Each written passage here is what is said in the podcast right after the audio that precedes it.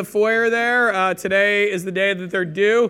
But fear not if you did not, uh, if you forgot it at home, you can bring it here anytime during the day. If you want to just put it on the front porch, that's fine. We'll bring it on in. And also today here at the church at 1.30, 1.30 to 3.30 p.m., we have a program. It's called Surviving the Holidays. It's a grief share program. So if you're struggling right now with loss of a loved one or over the last couple of years, uh, any kind of loss like that, uh, this is a program. It's some teaching, some encouragement, fellowship uh, with other people that are are uh, walking through that as well. Uh, we have a grief share program here that runs every Monday night, and uh, this is kind of like a little add on. So if you would like to come, you're more than welcome to come. There's going to be some refreshments, and it's free as well.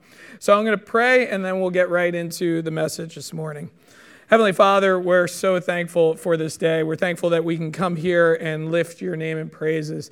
Lord, we're thankful this week as we approach Thanksgiving and uh, many will be around family and friends. I pray, Lord, that you would just give us the, uh, the, the courage to be bold with your word, the compassion to be kind and loving towards uh, family and friends, and just uh, minimize the stress in our lives, uh, whether you, uh, people here are hosting or, or going to families, members' houses. I just pray, Lord, that you would just give them an extra blessing of just calmness and peace as we enter into this holiday season this year. I pray this morning now, as we spend time in your word, that's helpful for us so that we could uh, glorify you with our lives each day. In Jesus' name we pray. Amen.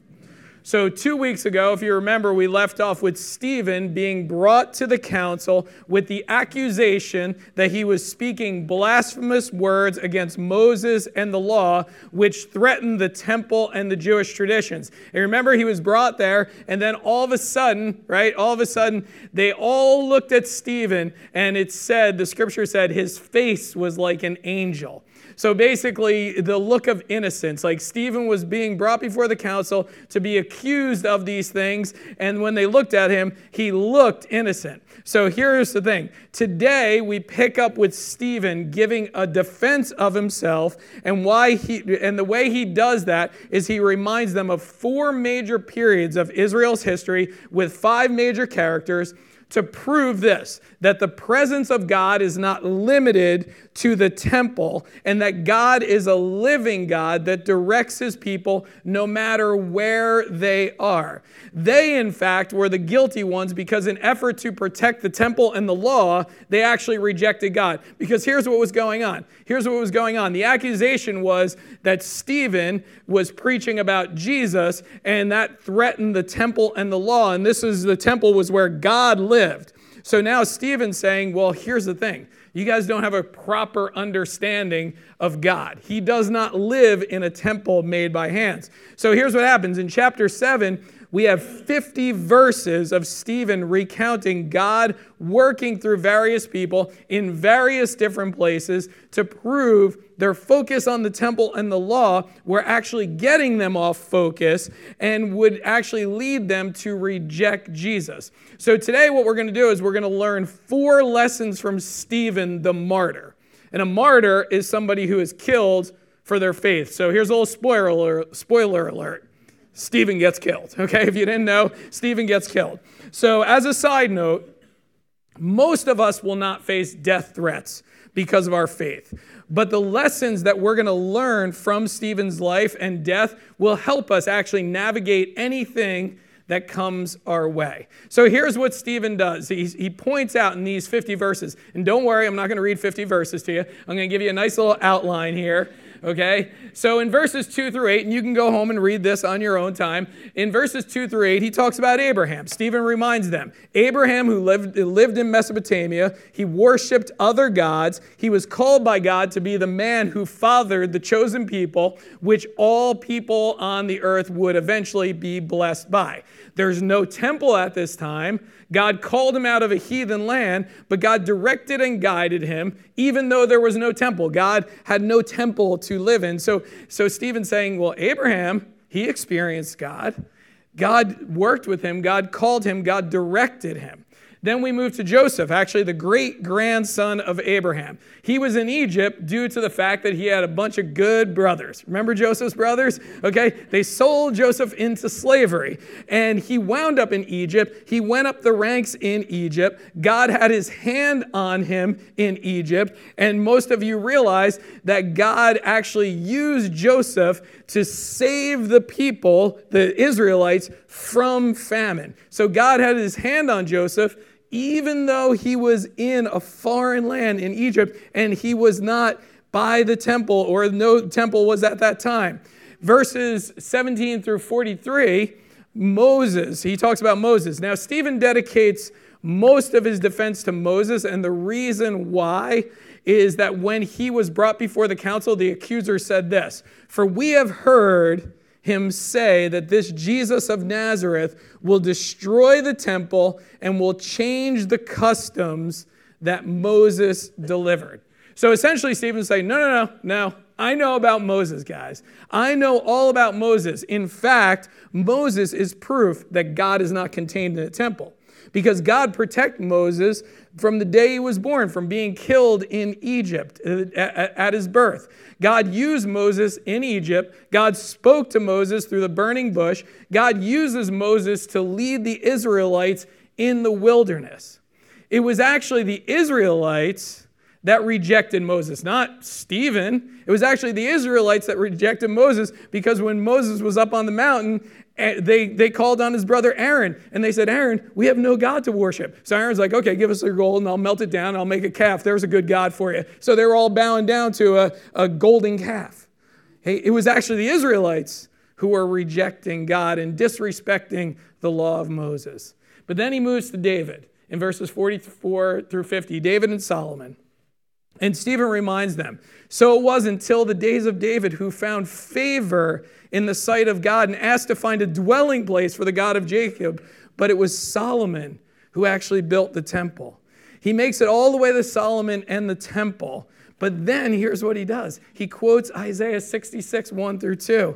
Isaiah 66, 1 through 2 says this Heaven is my throne, the earth is my footstool. What kind of house will you build for me, says the Lord? Or what is the place of my rest? Did not my hand make all these things? So Stephen makes this whole case. God is not contained in a temple. He made the case that God is not located to a temple made by human hands by using the very scriptures that they were familiar with to prove to them that the God man Jesus came and was among us, and you rejected him in order to protect your temple, in order to protect your law. So here's what happens God, uh, which brings us really to the lessons from the martyr, which is this. We'll start off with the first lesson from a martyr, from Stephen the martyr. He knows the scriptures. Let me ask you a question. If you're going to die for something, do you want it to be worth it? Right? You don't want to die for a TV on Black Friday, right? Okay, you want it to be worth it you want to, if, if, if you're going to die, if you're going to lay down your life, you want it to be worth it. You want it to be true. You want it to communicate something. If you're going to die for something, you want it to be worth it. You want it to be true. You want it to communicate something. Stephen obviously knew the scriptures. And through those scriptures, he knew the history of God's people. And as we'll see in a few minutes, he knew that the scriptures pointed directly to Jesus. Now, because he knew the scriptures, he knew he was standing on firm foundation. Like he was in the face of people, authorities that could and eventually did kill him. So he's standing there talking to them and he's like, hey, let me just weave all these scriptures together to you to prove to you that what I'm believing in here is not only true, but it's actually worth me standing up to you. It's actually worth me standing up to you, and it's actually worth me dying for? Well, the question is how about you? Do you know the scriptures? Do you really know the scriptures? When we know the scriptures, when we know what the scriptures teach, here's what happens we're not confused by what happens in our lives. And we're not confused, we know how to respond when things happen in our lives. When you know the scriptures, you're not confused when things happen in your life, and you know how to respond when things happen in your life. So basically, the best way to know the scriptures, because some of you are like, uh oh, I don't really know much. Okay? Well, here's the best way to know the scriptures, and really the first step have a plan. You need a plan. Learning the scriptures is a lifelong journey. Learning the scriptures, you're not just going to, okay, for this year, I'm going to read through the Bible, I'm going to know everything. Trust me on this one. You will have to spend your life learning about the scriptures. It's a life book.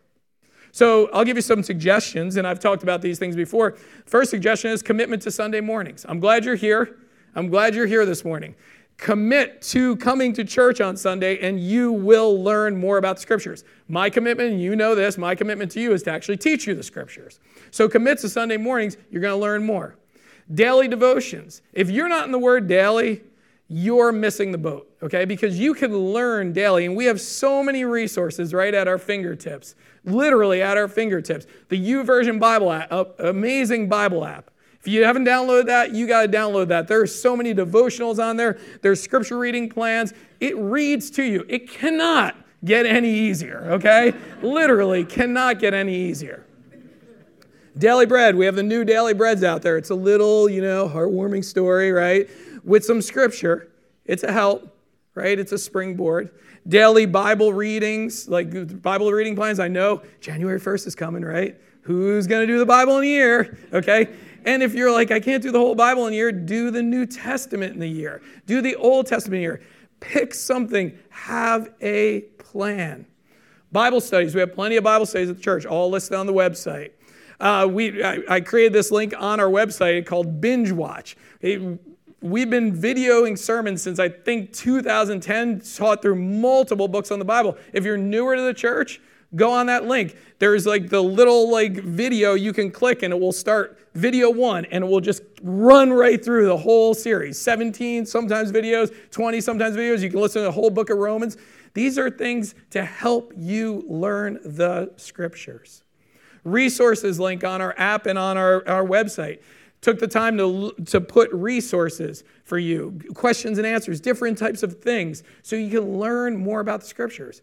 The, the point here is this you need a plan Okay? You need a plan. Without a plan, what? People perish. You need a plan. Choose what works best for you and your schedule, but know that knowing the scriptures is going to give you guidance. You might be reading your daily devotion something you're like, well, this doesn't really pertain to me today.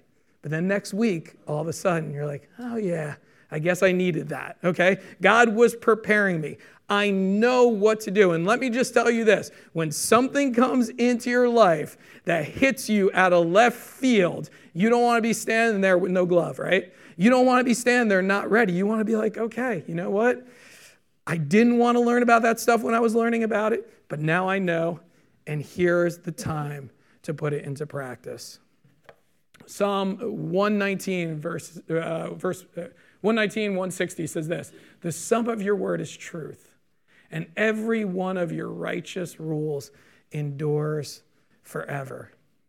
Knowing God's word is truth, which brings us to the next lesson that we learn from the martyr, and that is this boldness with the truth.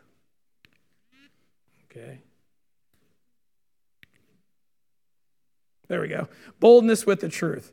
Now, this is so important. Now, I, I, I want to I want to show you exactly what Stephen did because so he he tells them the scripture, he takes them a walk down memory lane, right? And then he just, you can tell by this that he spent a lot of time with Peter. Remember how bold Peter was in all those sermons that we, that we studied in the first six chapters of Acts? So here's what happens next. He says, You stiff necked people, uncircumcised in heart and ears, you always resist the Holy Spirit, as your fathers did, so do you. Which of the prophets did your fathers not persecute? And they killed those who announced beforehand the coming of the righteous one, whom you have now betrayed and murdered. You received the law as delivered by angels and did not keep it. So, I mean, he's bold, right? So we're going to break this down a little bit, but think about it. He's very bold with the truth. The truth is they have hard hearts and they're proud, stiff necked people. The truth is they resist the work of the Holy Spirit. The truth is their father persecuted the prophets of God. The truth is they killed those that announced Jesus coming. Remember John the Baptist? He was killed, right? He was an announcer of Jesus coming. The truth is, they betrayed and murdered Jesus. The truth is, God delivered the truth to them, but they disobeyed it. You know, sometimes people have a hard time with the truth. And hey, listen, I, I just want to warn you too. Like, we're going to Thanksgiving here. Don't be like, I'm going to be like Stephen at the Thanksgiving table. I'm going to tell my family what the truth is you, you got to be compassionate, right? This is a special time in the history of God's people and what happened here. But sometimes people have the, a hard time with the truth, don't they? They don't like it, right? They think the truth sometimes is mean. That's why many areas of life, you know, sometimes when we go to somebody with the truth, they're, they're upset with us, aren't they? Think about it this way. If you have kids, are you doing your kids any favor if you tell them they're doing a good job and they're not? Like, good job. Ugh. Like, you're not doing them any favors, right? If are you doing your kids any favors if you don't correct them when they're going the wrong way? You're not. They may say, "You are mean." Anyone get that from their kid? You're mean. Like, that's right. Okay. Here's the thing. You might come off as mean because you're telling them the truth but you know the truth and you know that you're helping them with the truth. And guess what? If you don't help them now with the truth and you send them out into the world, the world is going to eat them alive because they're going to tell them the truth about themselves, about the bad job they did, about the mistake they made, about the lack of correction they had. And guess what? The world, the people of the world don't love them like you do, right? So here's what the scriptures say Faithful are the wounds of a friend, profuse are the kisses of an enemy. You know, sometimes when we tell people the truth, it kind of hurts. And like I said, you want to do these things compassionately, lovingly, but sometimes the truth actually hurts. But guess what? When you have a wound, what normally happens to the wound? Heals up. And oftentimes the wound heals up to be stronger. Anybody who knows anything about weightlifting, right? What are you doing? You're tearing muscles, right? So they grow to be stronger. You and I are in the lives of the people around us to actually help them with the truth. Sometimes you're going to tell them the truth and they'll think it's mean. It might stress the relationship a little bit, but the truth is they need to hear it from you who love them. And again, the caveat here is this we need to be compassionate, we need to be loving. loving. An enemy lets people go the wrong way, and guess what? Proverbs tell us this that wrong way will lead to destruction. The next lesson we learn from the martyr Stephen is he trusts God. Now, check this out. Now, when they heard these things, they were enraged and they ground their teeth at him. But he, full of the Holy Spirit, gazed into heaven and saw the glory of God and Jesus standing at the right hand of God. And he said, Behold, I see the heavens open and the Son of Man standing at the right hand of God. This scene displays Stephen's trust. Because in the face of adversity, Stephen looks, right, to his Savior. Now, we have the same privilege. It probably won't happen exactly like this, okay? If you're going through something difficult, you're probably not going to look up and see the heavens open up and Jesus stand there like, don't worry, okay? That's probably not going to happen. But we have the same privilege in looking at the cross. Because guess what? The cross reminds us how much Jesus loves us. The cross reminds us how much Jesus loves us. Look at Romans 8:32. He who did not spare his own son, but gave him up for us all, how will he not also with him graciously give us all things? Do you know what this is telling us here?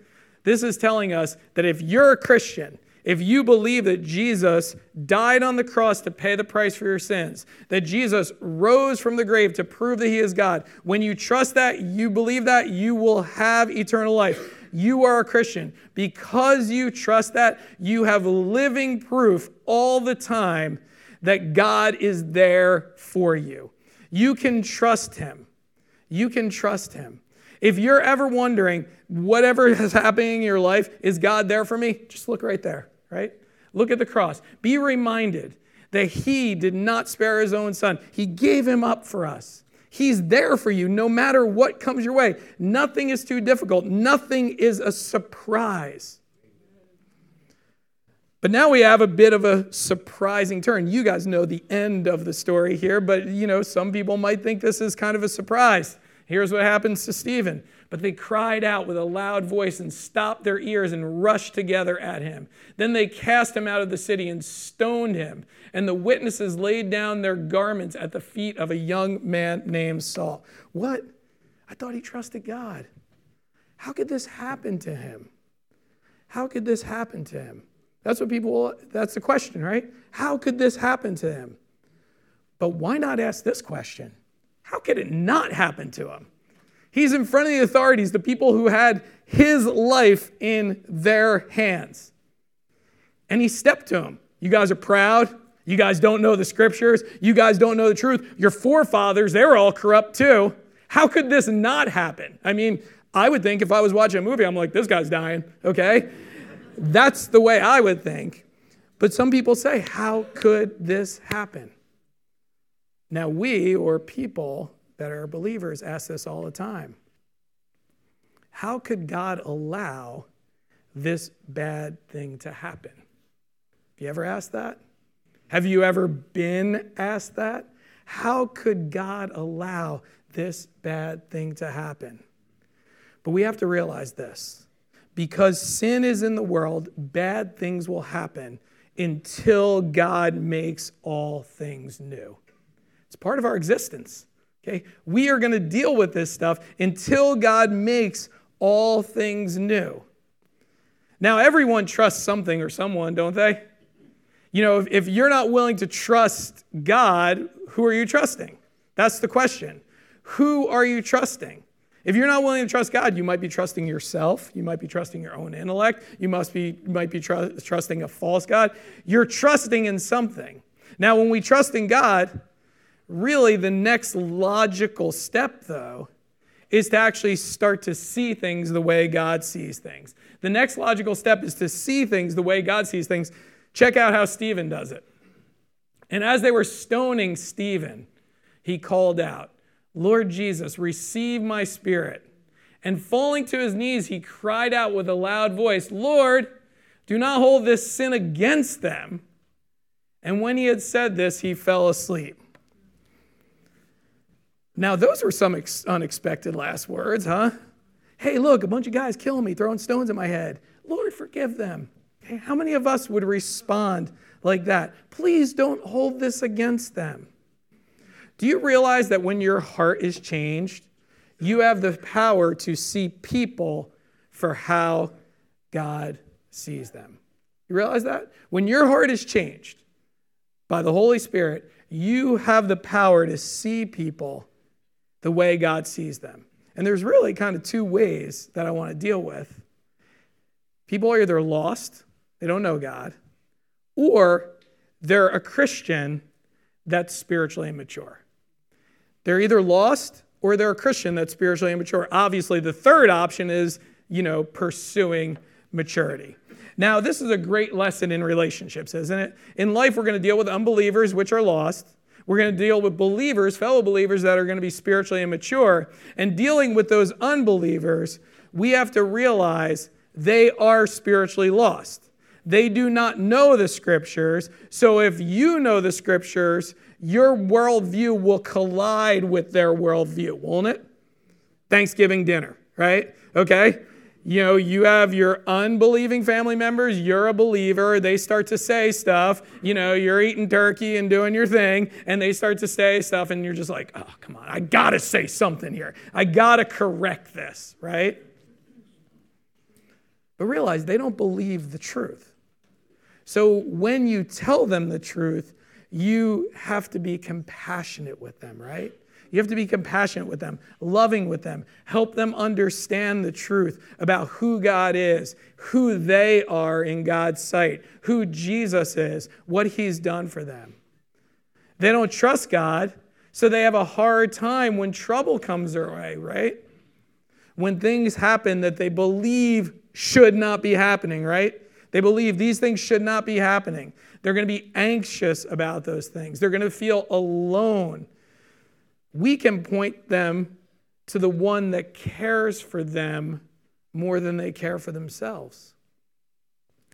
They do not see things the way God sees things. So they struggle with things like forgiveness, with putting the needs of others before themselves. So we need to be examples of them, like Stephen is an example to us. You get that? So when you're dealing with lost people, you're putting these things into practice. That means you're pursuing maturity. But then we're going to deal with believers that are immature. You might know some, okay? You might be one, okay? Believers that are Im- immature. Let's get this straight. We all need to grow from where we are, okay? None of us have arrived. We all need to grow from where we are, but I believe what we learned from Stephen are some basic foundational principles that lead to spiritual maturity. You get that? These are foundational principles that's going to help you in your journey to maturity. But not all believers are focused on their spiritual maturity. Right? And those of us who are focusing on growing in spiritual maturity have to deal with those that are not being spiritually mature or not focused on being spiritually mature. So in dealing with the spiritually immature, we have to realize eh, they don't they probably don't know the scriptures. So we need to encourage them and inspire them to take some steps to learn and grow in the scriptures. Your job in their life is to actually be that person that's like, hey man, like, you know, have, have you have you read this? Or I'm gonna send you this, you know what I mean? Or check this out. Like it's just encouraging and inspiring them. Listen, you know, when people say they don't have time, I don't have time to read the Bible. Really? You don't have time to read the Bible? Let me see your phone. I'm gonna swipe this way and see where you spend all your time. I don't know if you know that trick. Some of you here, I know the kids know the trick, but if you're a little older, swipe right and it will tell you your screen time. You're going to be like, what? Okay? So here's the thing where are you spending your time? Or if you're saying, I don't have the time, that's a problem because I know you do. We all have the same amount of time, don't we? In dealing with spiritually immature, we have to realize that they may not always agree with the truth. This is a tough one, right? When we're dealing with other Christians. They don't agree with the church. I don't like that, okay? Well, you know what? Sometimes I don't like things either, but I have to agree with it because it's the truth. They may blame God or doubt God is, is, is, is there. You know what I mean? They might say, I don't agree with God. Here's what you need to do you need to pray that they would accept all the truths and follow the truths of what the scriptures teach. In dealing with spiritually immature, we have to realize they may not always trust God. They may think their own way of doing things is better, or the world's way or the world's options has more wisdom. We need to encourage them and inspire them to trust God, that His words bring life, that His ways are more powerful and more wise than our ways could ever be. Don't trust your own ways and your own thinking okay? Trust God's ways and what He tells us. You see, here's what happens when we do these things, they'll start to see things the way God sees things. Now, some may say, well, look where this way of living got Stephen, okay? he got killed. And I say, yep, he did. But look at the privilege that Stephen had to be the first Christian martyr and his life and death taught us these valuable things to know the scriptures, to be bold with the truth, to trust in God, and to see things the way that God sees those things. Let's pray together. Heavenly Father, we're so thankful for this day. We're thankful for your word. We're thankful for Stephen and the life that he lived and the death that he died can be a, a constant reminder to us to focus our attention on you. Focus on learning your word, accepting the truth, knowing that your ways are higher than our ways. I pray, Lord, for anyone here who is lost, who doesn't know you as their Savior, that they would trust you. I pray for anyone here that is struggling with spiritual maturity, not focused on that, that they would make some commitments to actually have a relationship that is growing with you. Not just a started relationship, but one that is growing. I'm thankful for that. I'm thankful for this church, for the fact that we can come together, meet the needs of one another, and help one another in our journey towards you. I'm just thankful for that. In Jesus' name we pray. Amen.